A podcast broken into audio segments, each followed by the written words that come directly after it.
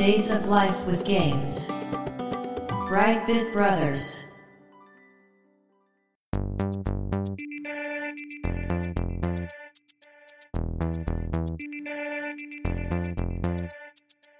どうも、ワンピー川崎です。どうも、2P 長谷川です。 この番組は、かつてゲーム少年だったワンピー川崎と 2P 長谷川の二人が、ゲームにまつわる様々な話題で古きを訪ねて新しきを知る番組です。はい。ということで、ブライトビットブラザーズ、ステージ72です。はい、ありがとうございます。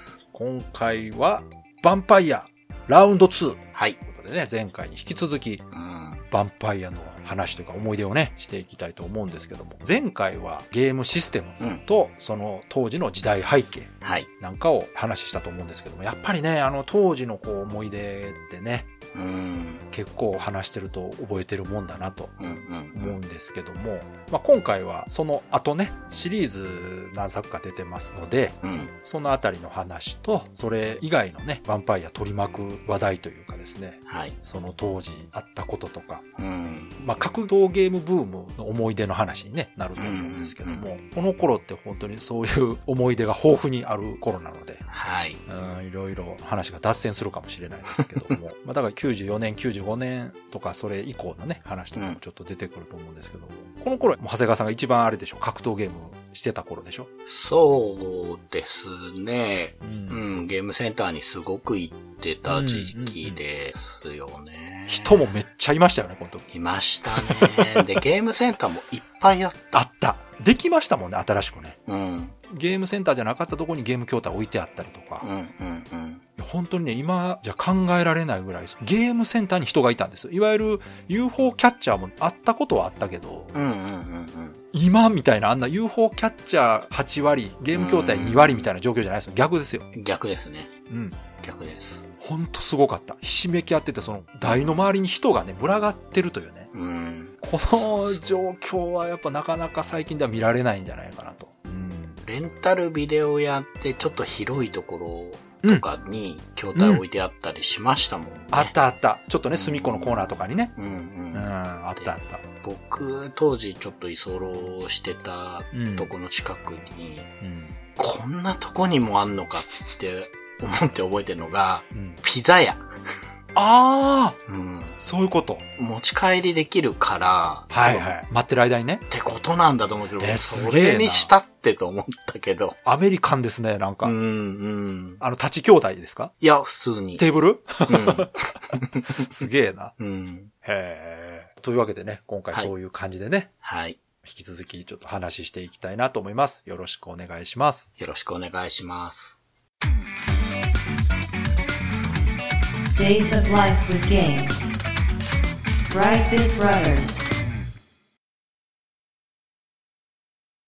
では、ヴァンパイアのシリーズについてね、はい。話していこうかなと思うんですけども。じゃあ、長谷川さんお願いします。1995年の3月6日なので、ヴァンパイアから、うん。まあ、1年は経ってないんですけれども、うん。そう考えると結構早いタイミングで、ヴァンパイアハンターという続編が出ています。出ましたね。はい。うんうんハンターというのがついているんですが、どういうことかというと、うんうんうんまあ、ダークストーカーズ、闇の住人をうん。狩る側の新キャラクターが追加されているうん。うん。うん。ということになっていそうそうそう。て、うんあとはですね、そのヴァンパイアであったうん。ラウンド1で話したような、うん。そのチェーンコンボ、目押しだったものがチェーンコンボと名前がついたり、そういう、まあ、もうちょっと整備された、うん遊びやすくなったバージョンアップ版っていう感じでですすかね。もう、カプコンのお箱ですね。一つで培われたバージョンアップ版と、うん、うん、ううんん、いう感じで。で、ここで追加されたキャラクターが、たった二人なんですけれども、そうそうそうそう。もうどちらも非常に濃ゆいキャラでですね、そうですね。特にうん片方は、格闘ゲームのキャラクターとしてもかなり人気が高いそうですね。キャラクターとして残っていくんですがう、ん。新しく追加された一人が、運命の狩人ドノバン。うんうんうん。まあだ今回のハンターの主人公ですよね。そうです。うんドノバンバインっていうのが名前なんですけど。ダンピールっていう、まあ、魔族と人間のハーフかな、なんかどっかで聞いたことあるな。うんまあ、狩る方なんだけど、うん。こっちも、じゃあ人間かっていうとそうじゃないっていうね。うん。ところで、やっぱり面白い動きができるんですけれども、うんもう一人がですね、うん。霊言姉妹レイレイとリンリンということで、うんうんうんまあこれは異形転身の術っていうのを使って、まあうんキョンシーになっている。いやー、ここに来てキョンシーですよ。ねねえ。もう我々世代の人が作ってるなというね。確かに。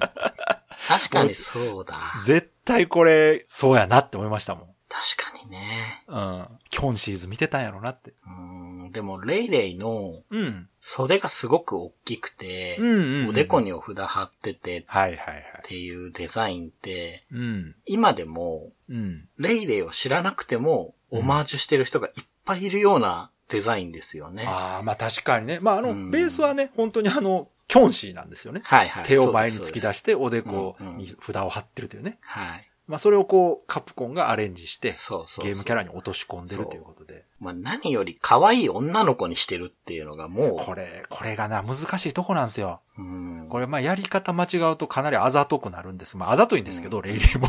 まあね、あざとくないことはないけど、まあ、それでもやっぱうまいんですよね、アレうンジがね。まいです。レイレイがうんデザインとして僕すごいなって思うのは、うん。露出度が全然ないんですよ。なるほど。結構着込んでるんですよね。確かにまあ胸元は開いてるんだけうんど、。うん。あの、ねモリガンとかフェリシアって結構肌色面積多いんそうですねだけど、うんレイレイって結構ね、言ってもキョンシーなので、そうですね。うん。それでもちゃんと人気が出るっていうね。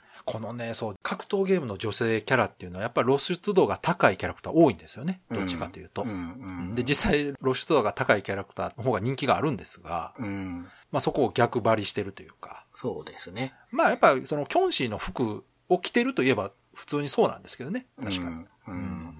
まあ民族衣装というかね、あれが多分、日本で言うと白装束があれなんでしょうね。そうですね。でやっぱり、ヴァンパイアシリーズならではのアニメーションパターンの多さで、キうんャラクターが可愛く見せられるというか、うん、そうですね。ううんん、そこもあるな。魅力。的になるっていう。そうそう、あの、単純に泊まり絵のデザインだけじゃなく、やっぱ動かすことも考えてのデザインだと思うんで、うん。うんで、動いた時の魅力っていうのはね、やっぱりこのヴァンパイアは特に大きいと思いますね、やっぱり。そうなんですよ。だから、うんハンター見たときに、うん。レイレイの待機ポーズのはい。首をぐりぐり回すのはあるじゃないですか。いや、あれがもう、やっぱヴァンパイアシリーズはすげえなって、そうですね確かにね。ヴァンパイア見た時と同じぐらいの、こう、なんていうか驚きが、ハンターでも初めての時ありましたね、僕はうん。うんうん。まあ、だから、この追加された2体ね。はい。レイレイとドノバンで言うと、その、もうかなり違うキャラじゃないですか。うん。そうですね。正直、ドノバンはね、ちょっとね、すごいなと思って、こう、なんかやりたいこと全部詰め込みすぎてるやろそうそ。う。わかります。あの、今の言い方するとちょっとキャラ渋滞してますよね。すごい。うん。多分、コンセプトとしては、その、モンスターと戦うには、普通の人間はこれぐらい戦闘戦えないんだということだと思うんですけど、うんうんうん。あのね、これどういうことかっていうと、当然生身で戦うんではなく、はい。でっかい剣持ってるんですよね。持ってます。体剣、いわゆるね。はい。あの、ベルセルクのガッツが持ってるぐらいの剣を持っててですね。しかもそれが浮いてると。うん。普段は持ってんのかな？普段は背中に背負ってるというか。ねそうそうはい。で、その剣を別で操って攻撃することができるんですね。うん。で、その、剣が飛んでいくだけとかじゃなく、幻というか、その、まあ、わかりやすく言うと、スタンドが出てくるというね。あ、そうだ。いましたね。いたこれもいたいた。、おそらく当時、ジョジョがすごく流行ってたので、うん。スタンドやりたかったんだろうなって思いました、見たとき。うんうんうん。だからその、大きい剣とか、スタンドとか、なんかいろいろ入ってんな、これと思って。うん。で、さっき言ったあの、ハンターでダンピールって、それはやりたいわなってね。ヴァンパイアハンターさんやん、それとね。ね。うん。ダンピールっていいんかなと思いながら、まあうん見てましたけど。それなんかどっかで聞いたなっていう感じですよね。本ヴ当にァン。パイアハンターでダンピールって、まあそれはもうわざとやってんやろなと思ったけど。うん。なのでね、ちょっとどの番はすごいいいなと思って。コテコテやんと。で、デザインも、はいなんて言うんだろう。ちょっとインド風じゃないですか。そうそうそうそう。うん。そうですよね。うん。なんていうんかな。パッと見て分かりやすいかっこよさではなく、うんうんうん。ちょっとこう、インドの修行僧的なね。そうそうそうそう、修行僧っぽいですよね。感じのイメージで、うん。だからこの辺なんかは、やっぱりカプコンとしてのそのデザインセンスのいいところがやっぱ出てるかなと思います。これね、普通にデザインしたら、もうちょっとこう違うキャラになってるんじゃないかなという感じはなんか普通にね、ねもうちょっとなんかわかりやすいかっこいいキャラになってる気も。そうですよね。うん。性格的にはうんうん。結構拗ねてるっていうか、あの、ああ。主人公的な存在じゃないですか。こう、ハンターの中ではね。うん。主軸になるはずなのに、そうそうそう結構こう、熱血感とかじゃないじゃないですか。まあいろいろなんか苦労してるみたいですからね、うんなんかね。うん。寡黙な感じで。で、そんだけいろんなパーツがくっついちゃってて。そうそうそう。しかもね、うんこれだけじゃないんですよ、どの子。はい。はい。まだある。うん。小さい女の子がついてくる。そう。アニタね。これがですね、これね、びっくりしますけど、うんゲームに何にも役立たないんですよ、これ。そうそうそうそうそうそう。そう。キャラクターの後ついてくるだけですからね、これ。そ考えられます、これ。う。ね。でも、アニタがいないドノバンって、はい。ちょっとやばいですよね。キャラとしてこう。いや、てか、アニタの方が、なんなら人気があるかもしれない。あったあった。あの、壊れた人形をずっと抱いて、そう。死んだ目をしてる女の子なんですよ、小さい。お下げのね。うん。で、まあ一応この一緒に旅をしてて、うん何かこう、バックストーリーがね、うんうん。あるという設定なんですけど、この辺がね、もうめちゃくちゃこう、いろいろ盛り込みすぎてて、ほんとそう。ドラマはちょっといろいろやりすぎてんちゃうかなとは思ったんですが、うんうんまあただ、あの、アニタは本当に人気があってですね、ストーリー的にも結構重要なポジションにいるみたいでう、んうんうん。まあ今回のその、ハンターというシリーズではすごい重要なキャラなんですよ。だから、どっちかというと、レイレイはそんなメインの話には絡んでこないと思うんですけど、そうですねそうですねうんうんまあ人気はレイレイの方がありましたね、確かに。うん。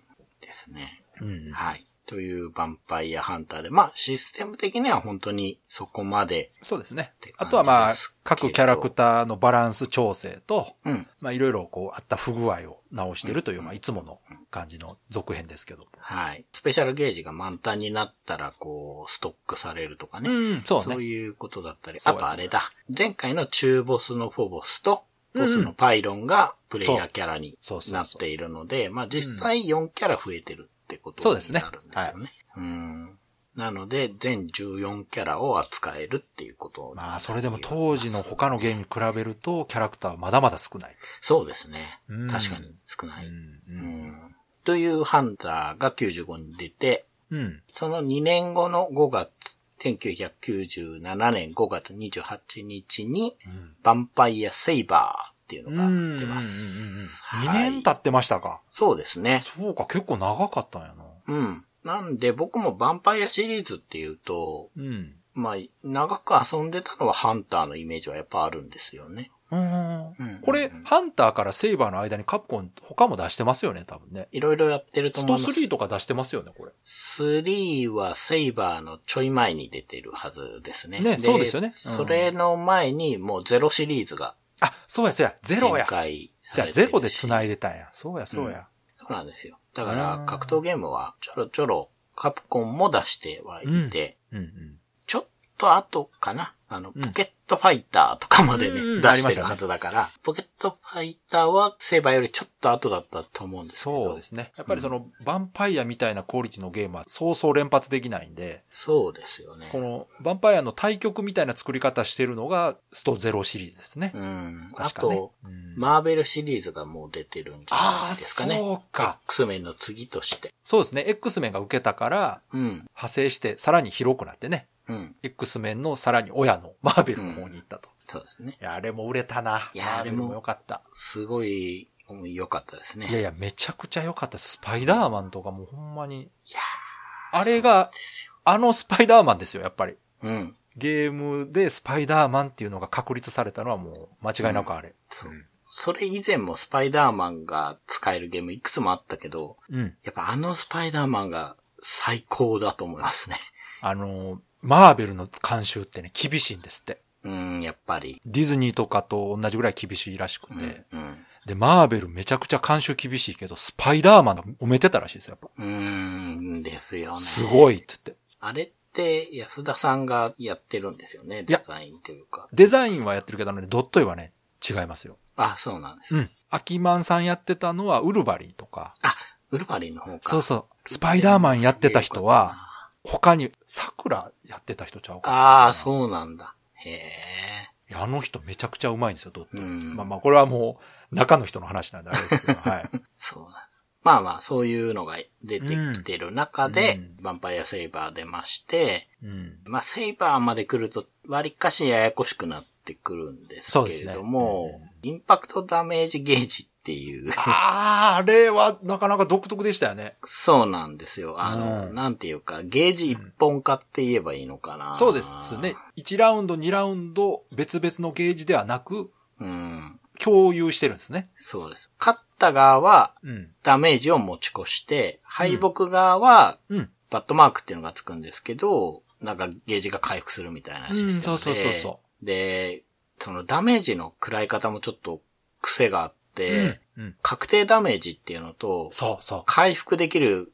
ダメージっていうのがあって、色が違うんですよ。赤になっちゃうと、もう確定ダメージだから回復しないんだけど、うん。白く点滅してる間は、うん。まあ回復していくんで、うんうん。だから、これも、どんどん攻めて、そうそうそ確定ダメージにしてきなさいよっていう、攻めるゲームっていう思想のもとこうなってるみたいなんですけどう。い、や、あれはね、私やっぱさすが格闘ゲームのパイオニアだなと思いました。うん。他のゲームで体力ゲージをね、ああいう風に変えてきてるゲームってないんですよ。そうですね。体力ゲージをいじったイメージってあんまないですね。ないですね。で、カプコンはそこまでやっぱ手を入れてくるというのは、本当にやっぱ格闘ゲームというのをちゃんと作ってるなと思って、うんその見た目だけじゃなくね。うん。あのシステムってね、実は今のスト5にも入ってるんです。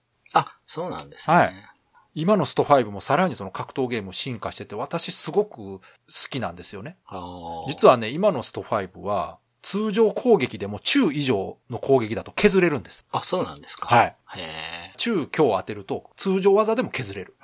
ただ、し、確定ダメージじゃないんですよ。はいはいはいはい。時間経つと回復するけれども、通常技だけでも削れるっていう風になってて、やっぱり攻めていく方が有利という、ちゃんとその、コンセプトがね、引き継がれてるというかんん、んあれがね、すごく良くて。なるほど。うん。いやー、僕は当時ちょっとこう、うん。あんまし分かってなくて。あわかるわかる。あの、なんだろうな。ゲームをやってるだけでそこを理解していくのはちょっと難しそうくて。ですね。うん、他にもいろんな要素があるゲームなので、たうん。だ、うんうんゲームテンポがセイバーですごい変わったなっていうイメージそうですね。はあの、1ラウンド終わった後に仕切り直しがなかったですもんね。すぐなんか2ラウンド目始まるっていうねう。んうんうん。だどんどんゲーム速度が加速していくなっていう。あれはですね、あまあ、アーケードゲームのね、問題として多分インカム問題というのもあったんじゃないかなとは思うんですけど、そうですね。当時ね、もうすでに出てたバーチャファイターがね、うん。ゲームテンポの良さで相当インカム稼いでたんですよ。そうですようね。んだからそれに比べると、実は 2D の格闘ゲームというのは、バーチャに比べるとまあ効率が悪い。でも他のゲームに比べたらめちゃくちゃ稼いでるんですよ。わかります。格闘ゲームって。いや、バーチャが異常そう。なんですよ。バーチャファイターがもう尋常じゃないコストパフォーマンスなんですよ、あれ。ねえ。もう本当に、なんか、どのキャラでも。10秒100円とか。そうそう。だから、ドンドンドンぐらいのコンボで、8割持ってっちゃうから。で、当時、そのよくわからん会社のね、上の人がね、バーチャファイターぐらいのゲームテンポにしろとかいうこともあったみたいで、ああ。できるわけないんです、そんなことね。ない。バーチャだけですよ。そうなんか、あんなの。あれで許されるんですよ、バーチャファイターは。その、うん早く終わっても、遊んでる側がね、納得できるゲームなんです、あれは。そうですね。不思議とそうでしたうねん。。ただ、うん。2D 格ゲーでそれやろうとすると、めちゃくちゃダメージを大きくするしかないんですよね。うん。そんなことしたらどうなるかっていうと、もう遊ばなくなります、誰もね。うん。うん。だからまあ、こう、いろいろ工夫して、うん。ゲームテンポ早くしたりとか、はい。まあそういうことしてた一つが、ああいうこう、ラウンド制またいでもといううんうん。ところと、あとはまあ、純粋にその演出としてね、途切れさせたくないというのもあったと思うんですよね。うんうんう。うんんそうですよね。ゲームのリズムを、こそうそうう、リセットさせないというか。うん。もちろんね、そういうのもあったと思うんですけど。はい。で、キャラクターも増えまして、うん。漆黒の救世主、ジェダっうん。はいはいていう。おったな。これは魔族ってことそうですね。悪魔ですね。うん。で、ハンターの側の新キャラがいまして、ラブリーハンター、バレッタ。はいはい。ラブリーハンターね。うん。で人間なんですね、一応ね。人間でしたね。ねだから、唯一の人間かな？アニタも人間だったのか？いやところがねバレッタね、実は、はい。やっぱちょっとこう、闇落ちしてるというか。ジェダがなんかバレッタ見て、あいつはもうほとんどあれは魔族だって言ってるという設定があるらしくて。なるほど、なるほうど。ん。うん。やっぱりちょっとこう、ドノバンとは違う方向でこう、人間だけども、うん。悪魔に近いというか、なるほどね。なんかそういう存在みたいですよ、やっぱり。うんうん。まあ一番残酷な人ですもんね。そうそうそうそう。やってることはね。表向きね、可愛いなんか女の子で、あの、うん赤ずきんちゃんがね、モチーフですけど。見た目はね、うんそんな感じですけれそうども。あと、欲望の迷い子リリスっていう。はいはいはいこれは、モリガンの、まあ、首替えキャラと言えばいいんそうですねでしょうか。妹分的な存在、ね。はい。うん設定的になんかこう、分身体みたいなそうそうものなんでしたっけ？森ガンの一部というか、なんかそれが独り立ちしちゃってるみたいそうそうそうなやつでしたよね。ね。もうこれ合わせて人気ですね、森ガンとリリス。そうなんですよ。こういうコンパチキャラって、そこまで人気いかないかなって思うんだけど。いやいや、これを作りがうまいんですよ。ね、うまいねモリガンがお姉さんキャラで、リリスが妹キャラなんですね。ね。そうそう。いや、人気ありましたよね。めちゃくちゃ人気あるね。めちゃくちゃ人気ある。うん。はい。そして最後に、魂に群れなす幼虫、キュービー。そうそう。これ、うん。これは正直すげえ攻めてるなと思いましたけど、うん。うん。八女です。ね、これ、これはねこれすごいなキュービーを見たときに、はい。僕思い出したのが、はい。浅利義人先生の漫画に宇宙家族カール・ウィンソンってのがあってですね。はい。その中にチカちゃんっていうはい。あキャラがいるんですけあ。ど、はい。はい。はい。そそっくりなんですう。よね、はい。キュービーね。そうですね。はい。これね、キュービーってデザイン見てもらわないとわからないですけど、顔可愛い女の子なんですよね。うんうんうん、うん。でもまあ、それが擬態であると。はい。人の顔に見えるけど顔じゃないっていうね。はい。実はうん、なんかこう、昆虫、幼虫って妖怪のように虫で幼虫なんですけど、この辺がね、やっぱカプコンうまいなと思ってね、虫好きうんの人がいるな、という。うん。うん。はい。こういうね、ね新たな4キャラが増えて、うんうん。だもんだから、うん。ラウンド1で言ったように、さらにやられのリアクションがどんどん。増えていくもちろん追加ダメージだけでも大変だと思いますけど。うんう。ん。なんですよね。うん。なんか、リンゴ爆弾っていうやられを言ったんですけど、これもはい完全にバレッタのものそうですねだし、。はいはい。契約もジェダーでしたかね。そうですね。はい。うんまあでも、そういうのを見てるのがね、やっぱ面白かったですよね。うんそうそうそう。うんこいつ、どんな動きするんやろとか、どんな技するんだろうっていうのが、うんその、普通の人が戦う格闘ゲームよりも、うん。想像の幅が広いというかね。どんな動きするんだろうというのがね、うん。本当に見たくなるんですね、このゲーなります、なります。ム。うん。ちなみに、長谷川さん、この追加キャラ使ってたりしました？いや、ちょっとバレッタ使ったけど、はいやっぱ難しかっ。たんですよね。実は、私もバレッタです。うん。もうこれバレッタ一択やわ、と思って。はい。うん。なら、まだ、バレッタもタメキャラなんですよ。そうなんですよ。だから、あの、ガローもタメキャラやし、バレッタもタメキャラで、なんでタメキャラ選んでまうやろと思って、別にそんな好きじゃないのに。まあでも、キュービーも使ったかな？ああ、そうう、ん私、キュービーは全然惹かれなかったんですよねう。んうんう。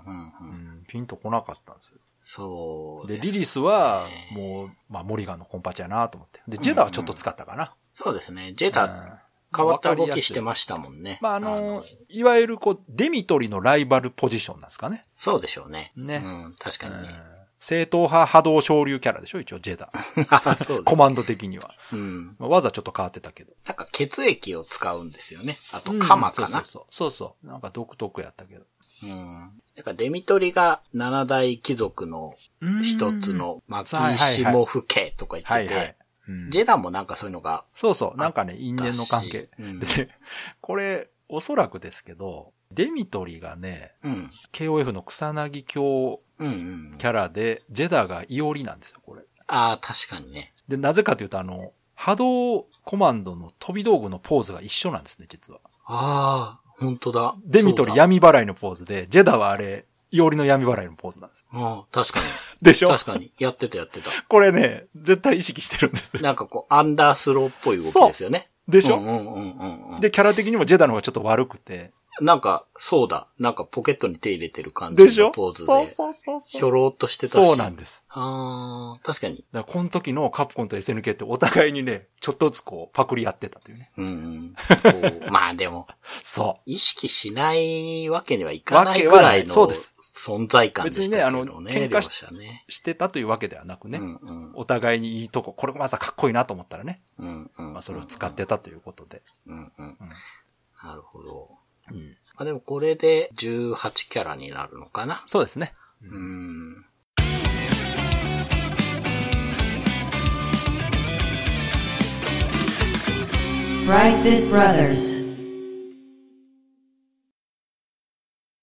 この後、ハンター2、セイバー2っていうものも出ているんですけれども。ね、そうそうそう これがよくわからへん、ちょっと謎でしたよね。そう、これちょっとね、説明するの難しいんですけど。難しいですよね。ややこしい。この、だからセイバーの後に、うん。何年か経ったんですかあれも。多分1年ぐらい、結構早かったと思います。そうですよね。うん。セイバーの後に、なぜかこう、セイバー2、ハンター2っていうのが同時発売されたんですよね。そうそうそう、同発だったと思いますね。それで、なんか、片方の方にはこの3人はいませんみたいな感じで、ね。全キャラいないんですよね。なんかね、うん。なポケモンみたいなことになっちゃってそうて。、あれがね、よくわからなかったんですよね。純粋にセイバーの続編、ハンターの続編っていう感じではなかったんですよね、だから。なかったですね。その、うんなんかセイバーまあ二つに分けましたみたいな。そうそうそうそう。そうなんですよね。これが確かに分かんなかったんです。うん。で、調べてもよく分からなかった。そうなんですよ。なんでこういう出し方したのかっていう。実はもうその頃はあんまり遊ばなくなっていて。うん。うん。いや、これ当時から謎だったんですけど、うん。どういう事情でこういうリリースの仕方になってんのかなっていうのがね。そう、そうですよね。うんうん。海外版と国内版みたいなもんなんかなと思ったけど、そうでもないんかうん。な。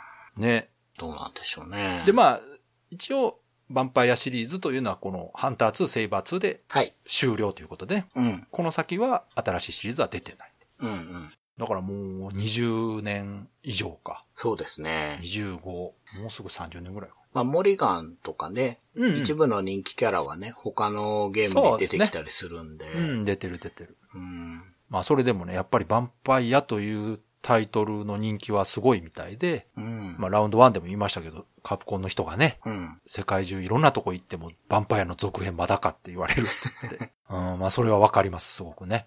う。うんん。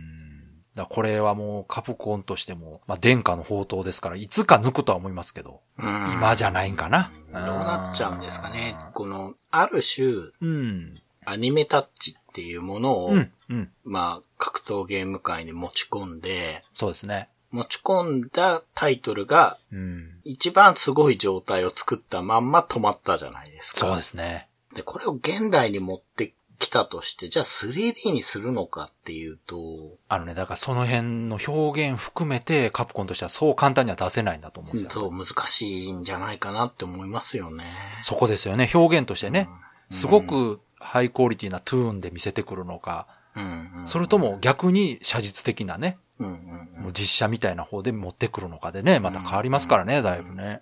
ストリートファイターがうん。3D 化した時うんにう、んすごくうまくやったじゃないですか。そうですね違和感はあれど、うん、うん。なんかやっぱりこう、スト2が最初出た時のうん。バタ臭さみたいのがそうですね。うんあったから、うん、ただねいったけど、そう、ヴァンパイアはね、スト2とはまた違うんですよ、ね。そうなんですよね。世界観とかキャラが。あれはもう本当に絵だから面白い表現ってそ、いううのそう、そう、がそう。多分にあるんで、やるとすると、今その、ギルティギア作ってるね、うんアークシステムワークスがやってる、ああいうその、トゥーンシェーディングのハイクオリティな表現でアニメ表現するというのが分かりやすいかなと思うけど、うん、まあそれだけじゃね、カプコンとしてはうん。それだけで出すわけにもいかないでしょうしねう。ん、うんまあ何かしらその大事には取ってると思いますけどう、ん、うん、うん。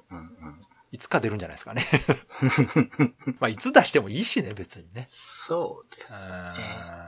まあ難しいとこやけど。うんうん。でね、このキャラクターの話でいくと、はい。ヴァンパイアってゲームに限らずですけど、うん、カプコンのその中にうん。デザイン室というね、はい、はい、ありましたね。部署があるというのが一気に広まったのもこの頃で。確かにそうですね。あの、スト2の時にね、うん。えアキマンこと安田明さんが、はい。もう名前が出てね、そのキャラクター、うんデザインとかポスター書いてる人であるという名前が出て、そこに西村絹さんとかという名前が出てきてですね。はい。で、このヴァンパイアで一躍有名になったデザイナーの方が、ベンガスさん。はい、ベガさんね。この方もともとゲームのね、背景とか書かれてた方で、あ、そうなんですか。そうそうそうう。んで、絵の上手さをうん。認められて、うん。アキマンさんが引っこ抜いて、うん。開発から引っこ抜いてデザイン科に連れてきた人なんです、この人。あ、そうなんですね。、で、当時新人だったベンガスさんがヴァンパイアシリーズの担当で、うん、うん、うん、うん。これアキマンさんが指名した。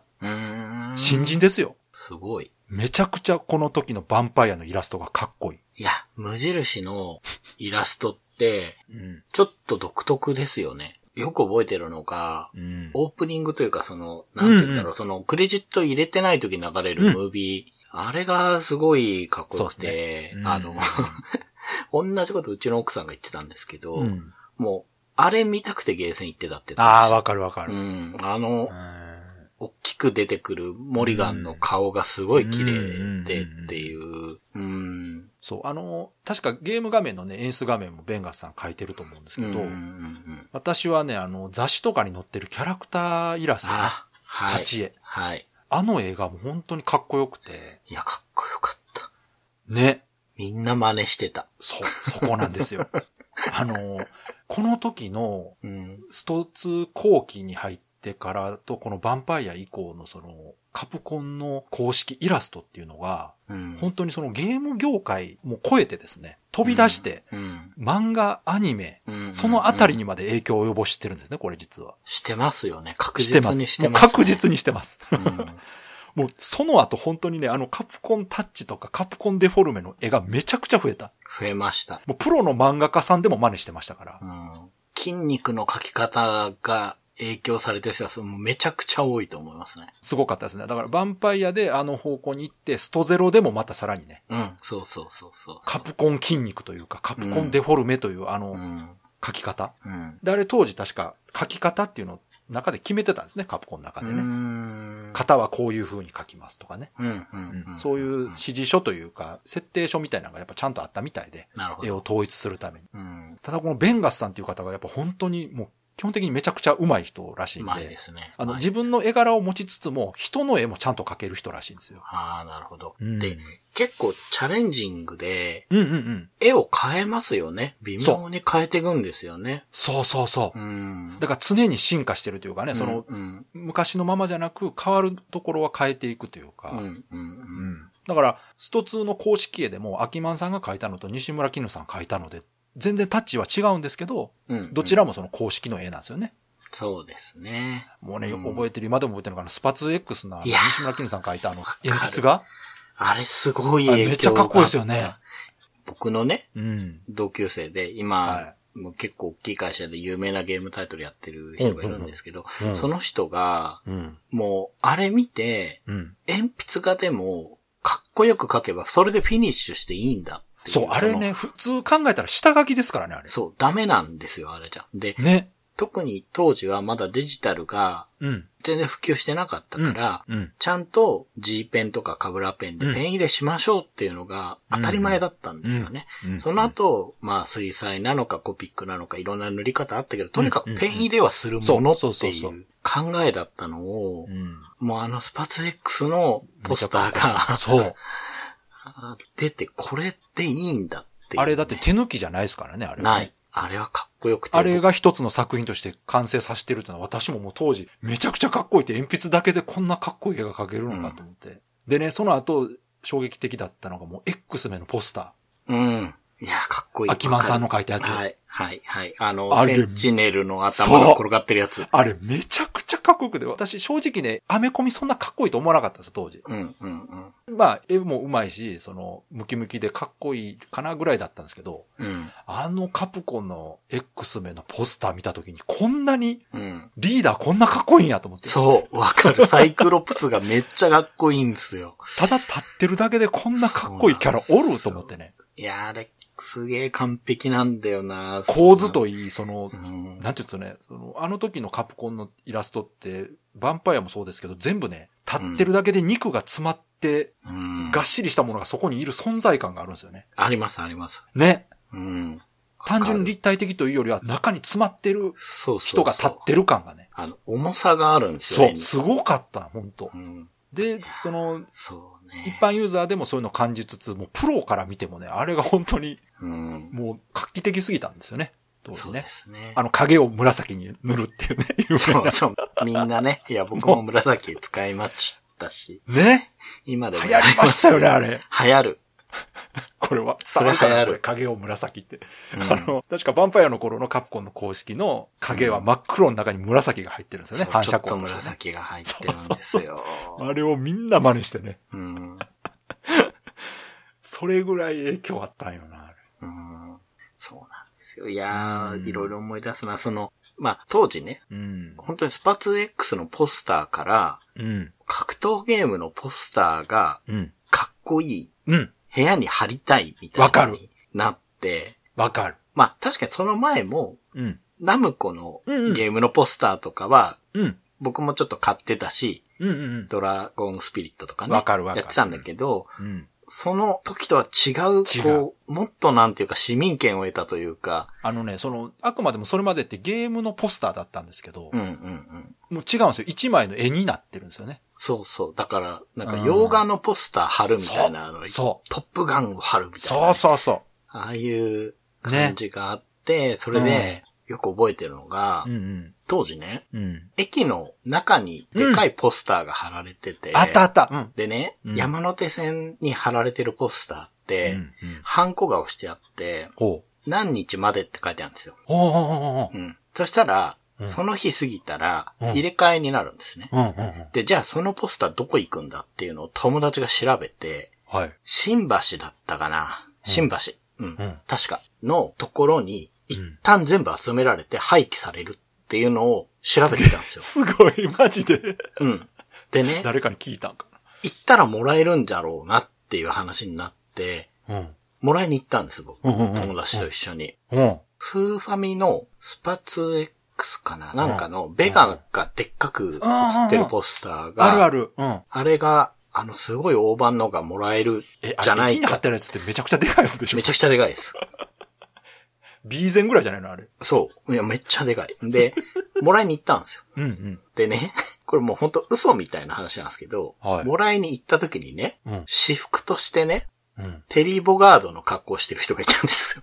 どういうこと？長谷川さん以外に？あの、全然知らない人。その人ももらいに来てた？そう。同じ情報をどっかで聞きつけてもらいに来た人が何人もいる中にテリー・ボガードがいたんですよ。マジっすか？キャップ帽をかぶって、出たな 袖のない。リーはコスプレしやすいからね。そうなんですよ。うん。だけど、うん。いや、テリーが、うん。ストリートファイターのポスターもらいに来てるよっていや、気持ちわかるよ。よ。気持ちはわかる。ううんん。うん。まあでもね、うん。仲間ですよね。でも、そう、仲間です、そら。七八人いましたね。ええすそんなどっから調べた。たかわかんない情報で。えー、すごい。ネットもなかったでしょ、まだあった？いやー、そんなに。うっすらまあったかあったかもしれないけど。うん。いや、本当にどこで。今ほどじゃないですよね、でもね。うんで、山手線の全部の駅のが集まるから、うんうんうん。まあそこそこ枚数があるんですよね。はいはいはだから無事僕ももらえてい。、よかったですね。もらいました、もらいました。わあ、すごい。ただ困ったのがでかすぎて貼るとこがないんでしょうね。めちゃくちゃでかいですもんね、あれだってめちゃくちゃでかい。だから、うん。もう困って、うん。部屋の天井に貼ったんですよね。ああ、そっかそっか。うん。あだけど、ポスターが、うんあの、駅に貼るようなやつって、紙がしっかりしてるんですよ。はいはい。だから、うん 寝てたら、うん。上からもう、目が降ってきて。それこそもうナイトメアプレスなんですよ。バサーってね。そう。っていうのを思い出しましたよ。えー、それね、駅員さんは、あ、いいよってくれたんですか？そうう。ん多。分ね、うん。その情報知ってる人が結構いて、その、うんゲームのっていうことではなくて、もらいに来る人がいるから、あ、そこにまとめてあるから、勝手に選んで持ってってみたいなノリでした。そっかそっか。ゲーム以外にも、そのポスターを欲しがる人がいるんですね、他にもね。そうそう。アイドルのやつとかね。あ、そうそう、なるほど。アイドルはいると思います。そっかそっか。だから、駅員さんからしたら、別にゲームだろうが何だろうが関係なく。そう、全部一緒。うんあ、でもそれ、いいですね。多分今の時代はできないですよ。本当あ、今無理か。うん。転売とかされちゃうそうか、ら。今ダメなんですかうん、うね。ん、ああ、そう。いや、でもいい思い出ですね、それうん。う。ん。そう。もらいきましたよ。わかる。いや、だから、私なんか、あの、もう、ゲーメストの付録のポスターですよ、やっぱ。うん、うん、ううん。ん。ゲーメストの付録とか、あの、ムックについてくるやつね。はい。あれがね、やっぱ、あの頃のゲーメストはそこがやっぱ良かったですね。うん。うん。まあ、ゲームセンターのものよりはちょっとちっちゃいけど、うん。それでも一応同じ絵のね、ポスターが手に入ったっていう意味ではね、すごい良かったし。でも当然あの、画集とか、キャラクターね、イラストレーションズとかも買いましたしね。ね、ムックもね、もいうやボロボロになるまで読ん見ただし。見た。いや、あの時のそのカプコンのデザイン室っていうのは本当にゲーム業界を引っ張りつつもゲーム業界以外のその国内、海外含めうんデザイン全部の水準引き上げたぐらいのイメージありますよね。ありますね。ねう。ん。うん相当エポックメイキングだったんちゃうかな。うん、だと思いますね。だってあの時までああいう絵柄ってなかったですよね。なかったと思います。うんねなかった。うん。で、あの後格闘ゲームのそのドット絵自体もちょっとずつ変わっていくんですよ。で、うんもともとは写実的な描き方が多かったのがう、んちょっとずつこうデフォルメしたものが増えてきたりとか。でね、そのカプコンのその人気に引っ張られるようにね、あの SNK の方のポスターとかもね、うん。画廊伝説のポスターとかの侍のポスターも人気出ましたよ。うん。うん、やっぱそのゲームのイラストっていうのがすごく注目されるようになって。うん。あれもだからやっぱキャラクターというのが前面に出てくるゲームが格闘ゲームというのがちょうど良かったんでしょうね。やっぱうりねん。そうですね。ね、今まで飛行機だったりするところがね、うん。人っていうこう、すごくわかりやすい、かっこいいキャラクターがうん。ポーズ取ってポスターになってるというのは、やっぱかっこよかったんですよね、単純にね。うん。かっこよかったですうね。ん。いや、あれはね、まあ、この辺も当時の思い出補正があるとはいえですよ。うん。本当に大げさじゃなく、ゲーム業界の中でもあの頃っていうのは、もうすごく大きな分岐点というかね。うん。あそこの前と後ではもう本当にいろんなものが変わった変わりましたね。ポイントだったなと思いますよね。うん。うん。ん。まあ、この辺は当時関わってた人なんかもやっぱ感じてたんじゃないですかね、多分ね。うん。負けるかと思いつつもすげえなと思ってたはずですよ、みんな。カプコンすげえなーっつってみんな多分、かっけえなーってみんな言ってたもんな。ねうんいやもう本当に、うん、すごい注目してましたよね。みんなが次何やるんだろうっていう感じで、ね。そうですよ。ね。うん。ただ、その会社が今でももう常にトップ走ってるというのは本当ね、うん。すごいですよね。すごいですね。本当すごい。本当に、そのうん、時代時代で、その、そうですね。ヒット作は違うけれども、うん、うん、うん、うん。うんいや、カプコンは驚異的ですよね。そうですよね。本当に。うーん。まあ、その後ね、バイオの時代が来て、そうそうそうそうう。ん、格闘ゲームでちょっと頭打ちになっててね、うん、うん、大丈夫かなと言われてた時にね、プレイステーションに参入してバイオハザードを出したことでまたドカッとね、コンシューマーの方でも実績を示したというね。うん、うん、うん、うん、ううん。ん。だからこの辺やっぱこう、基本的なこう、開発能力の高さというんでしょうかね。うん。やっぱあるんでしょうね、やっぱそこがね。うんまあ、やっぱりいい人材が集まるんでしょうね。まあそうですよね。結局はその会社の中の人ですから。うん。うん。本当にそのカプコンのデザイン室というのは、うん。安田さんとか西村絹さんがいて、その人に憧れて入ってきた人たちがまたこう後を継いでみたいなね、うん。感じでこう続いていってるんでしょうけどね。そうですよねう。ん、やっぱすごくいい時代でしたよね、あの時はね。うん。ううんうん Days of Life with Games. Brightbit Brothers. ではそろそろエンディングなんですけども、はい。じゃあ今回も長谷川さんのレトロゲームプレイレポートの方よろしくお願いします。はい。新創世紀ラグナセンティ。はい。今回はですね、無事に神殿を出てバベルの塔に戻ってきましたよ、とおいうことで、うん。前回あっさり屋上に行けたんですよって言ってたと思うんですけど、うん。今回なんか工事しててですね、うん。入れなくて、えなんかうん横道みたいなとこからうん。登っていかなきゃいけなくて。で、これがね、結構6階層ぐらいなんだけど、うん。まあ謎解きなんですけど、パズル？パズル、うん、パズルな面もあるけれど、あ、ああ、あの、ゼルダの伝説みたいな謎解きがあるってこそうそうそうそうそうそうう、ん。そうです。地形パズルみたいのがあるんですけど、ほどうんこれがね、なかなか難しく難て、一番難しかったのは、うん。ラグナセンティね、ゴムみたいので、キャラクターがビヨンと押し出されるのがあるんですよ。仕掛けがあるってこと？そういう。はいはい、そうです。うんまあ、ゴムみたいなエリアに自分がぶつかりに行くと反動で吹っ飛ぶみたいのがあって、なるほど。うん。それが、まあ、斜めに置いてあると、まあ、90度曲がって動くみたいなね。ああ、なるほどね。うんっていう言葉の説明うん、が難しいんですけど。わかりますわかります。うん。それが部屋のあちこちに仕掛けてあなって、るほどな。部屋自体はもうそこが抜けてるんですよ。そうか。そうか、そうか。常に飛び続けないと落ちるってことね。うん、その反射でなんとか逆側のうん。上の階への階段まで行きなさいみたいなのがあって、これがね、もう正解が全然わかんなくて。ドラクエとかであるあの、滑る床みたいなやつですね。そうそうそうそうそうう。んでね、攻略動画見ても、はい。侵入角度が違うみたいでできないんですよ。え？で、もうとにかく答え分かってもできないってこと？できない。その人のやり方と多分ちょっと違うんでしょうね。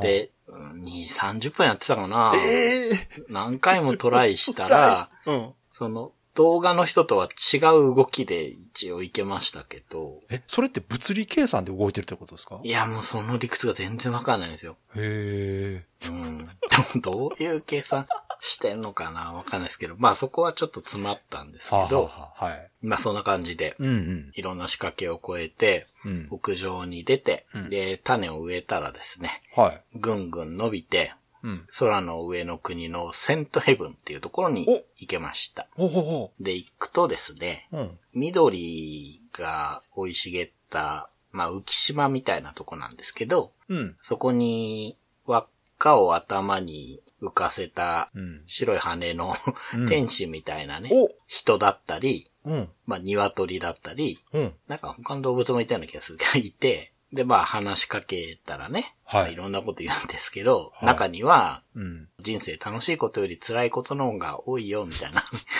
たまに出てくるな。そうそう。なんやろ、この人生は楽しくないよみたいな、なんでネガティブなことを言うんやろ、わざわざ。で、なんか広場みたいなエリアがあって、うん。そこのね、花を踏むと、花が一面に植えられてるんですけど、うんうん。自分が踏んだとこだけ花がアニメーションするようになるんですよ。踊るというか。へえ。なんか凝ってるなと思って。うんうんでね、うん。面白いからこうちょこちょこ踏んでたら、うん。その天使みたいな人の一人が、うん。なんか全部踏んでごらんみたいなこと言うんですよ。ほうほうほあ、じゃあこれ全部踏んだら、う。うん。なんか扉が開くとかなんかあんのかな？ああ、確かにね。うん。頑張ってわーって踏んだら、何も起きないから、どういうことやね何なんだよと思ってその天使の人に話しかけたら、ん。うん。なんて言ってたか忘れたけど、ご褒美みたいなことで、最大ヒットポイントのマックス値がちょっと上がりました。ああ、よかったじゃないですか。うん、うん、うん。あちゃんと意味あってよかった。うん、うん。なんか人生楽しいこともあるじゃんと思ってね。ね、ああ、そういうことか。ちゃんと、ね、メリハリがあるんや。で、まあその先もですね、うんうん。完全に行き止まりに見えて、実は見えない透明の床があって、またか。渡れるとか、透明の床の見つけ方がわかんないなと思ってたんだけど、はい。なんか鳥みたいな敵が飛んできて、そいつらの影がたまに空に映るんですよ。なるほど。ちゃんとあるじゃないですか。そうそう。あ、だからあそこ行けんだなと思って。ああ、すごい。あ、それいいヒントですね。うん。うん。で、まあその鳥もね、襲ってくるから、うん。そのワンブロックのところでそいつらにぶつけられたら、落下ダメージ食らっちゃうから。難易度はなかなかやな、それ そうなんですよ。結構いやらしいんですけど、うんまあそういうのも倒しながら、ずーっと奥まで行って、うん。なんか、でっかいエリアの仕掛けみたいのを全部クリアしたらですうんうんね、うん。雲海の上にその浮島があるんですけど、はい。雲海の中をですね、蛇みたいのがぐわーって影が来るんですよ。まさかこれは。ボスだーと思ってね。うん。で、真ん中の穴からドーンって出てきたのが、うん。ドラゴンなんですけど、蛇みたいな。ね。手足のない。うん。そらそうでしょで、盾と剣を浮かせた状態で持ってるんですよ。手足ないから。装備してるんや。そうそうそうそう。うんなかなかね、めっちゃ強そうじゃないかっこいいデザインで、うん。振るった剣から稲妻とかビャーって出てきて。え なかなかこいつが強くて、えいや、めちゃくちゃ強そうじゃないですか。うん。結構何度もやり直して、え、もうそれはなんとか倒して。敵なんですね、一応。そうですね。何も言わずに襲ってきたから、ちょっと待って待って。そんな存在感あるやつが何も言わずに襲ってくるの？そう、そう、今までね、うん。紐みたいなやつとか、そうそう、なんか変なこと言ってたんだ。そうそう、みんななんか言ってたんだけど、それとはもう問答無用問です。答無用で？すげえな。どんどん、どんどん来るから、うん倒したら、はいなんかもうバラッバラになって消えてって。え？シュールすぎひん、それ。そう、すげえシュール。ここの、なんか、倒えした倒してよ時のかったの、それ。アニメーションをちょっと見せたいぐらいですけど、ほんとバラなんか倒したら神様じゃないの、それ。ね。で、あ、ボス倒したから、うん。何が起きるんだろうと思ったら、奥の扉がうん。光ってというか、その真ん中にオーブみたいなのがくっついてるんですけど、はいはい。で、その扉からこう、声が出てくるんですよ。あ、ウィンドウが出てきて話しかけてくるんですね。なるほど。うん。で、まあ、愚かな人間よ。私はお前に試練を与えた。言ってこはう、まあ、長々話し始めるんですけあ。ど、うんうん何が言いたいかというと、うん。うん。お前からうん言葉を奪って、うん。結果動物やモンスターと触れ合うことになって、うん。魔物たち、動物たちとの争いがなくなると思ってうん。試練を与えたのに、なのにお前はうん。この聖域までやってきてうん。血を流したと。あら。いや、そっちが攻めてきたんですけどって感じなんですけど。うんうん。まあ、罪の重さを知るがいいと。え？このラグナセンティはうん。終わりを迎える。え？お前にはもう言葉を返してやろう。みたいな。あ、はんはんはん。いや、勝手だなぁと思って。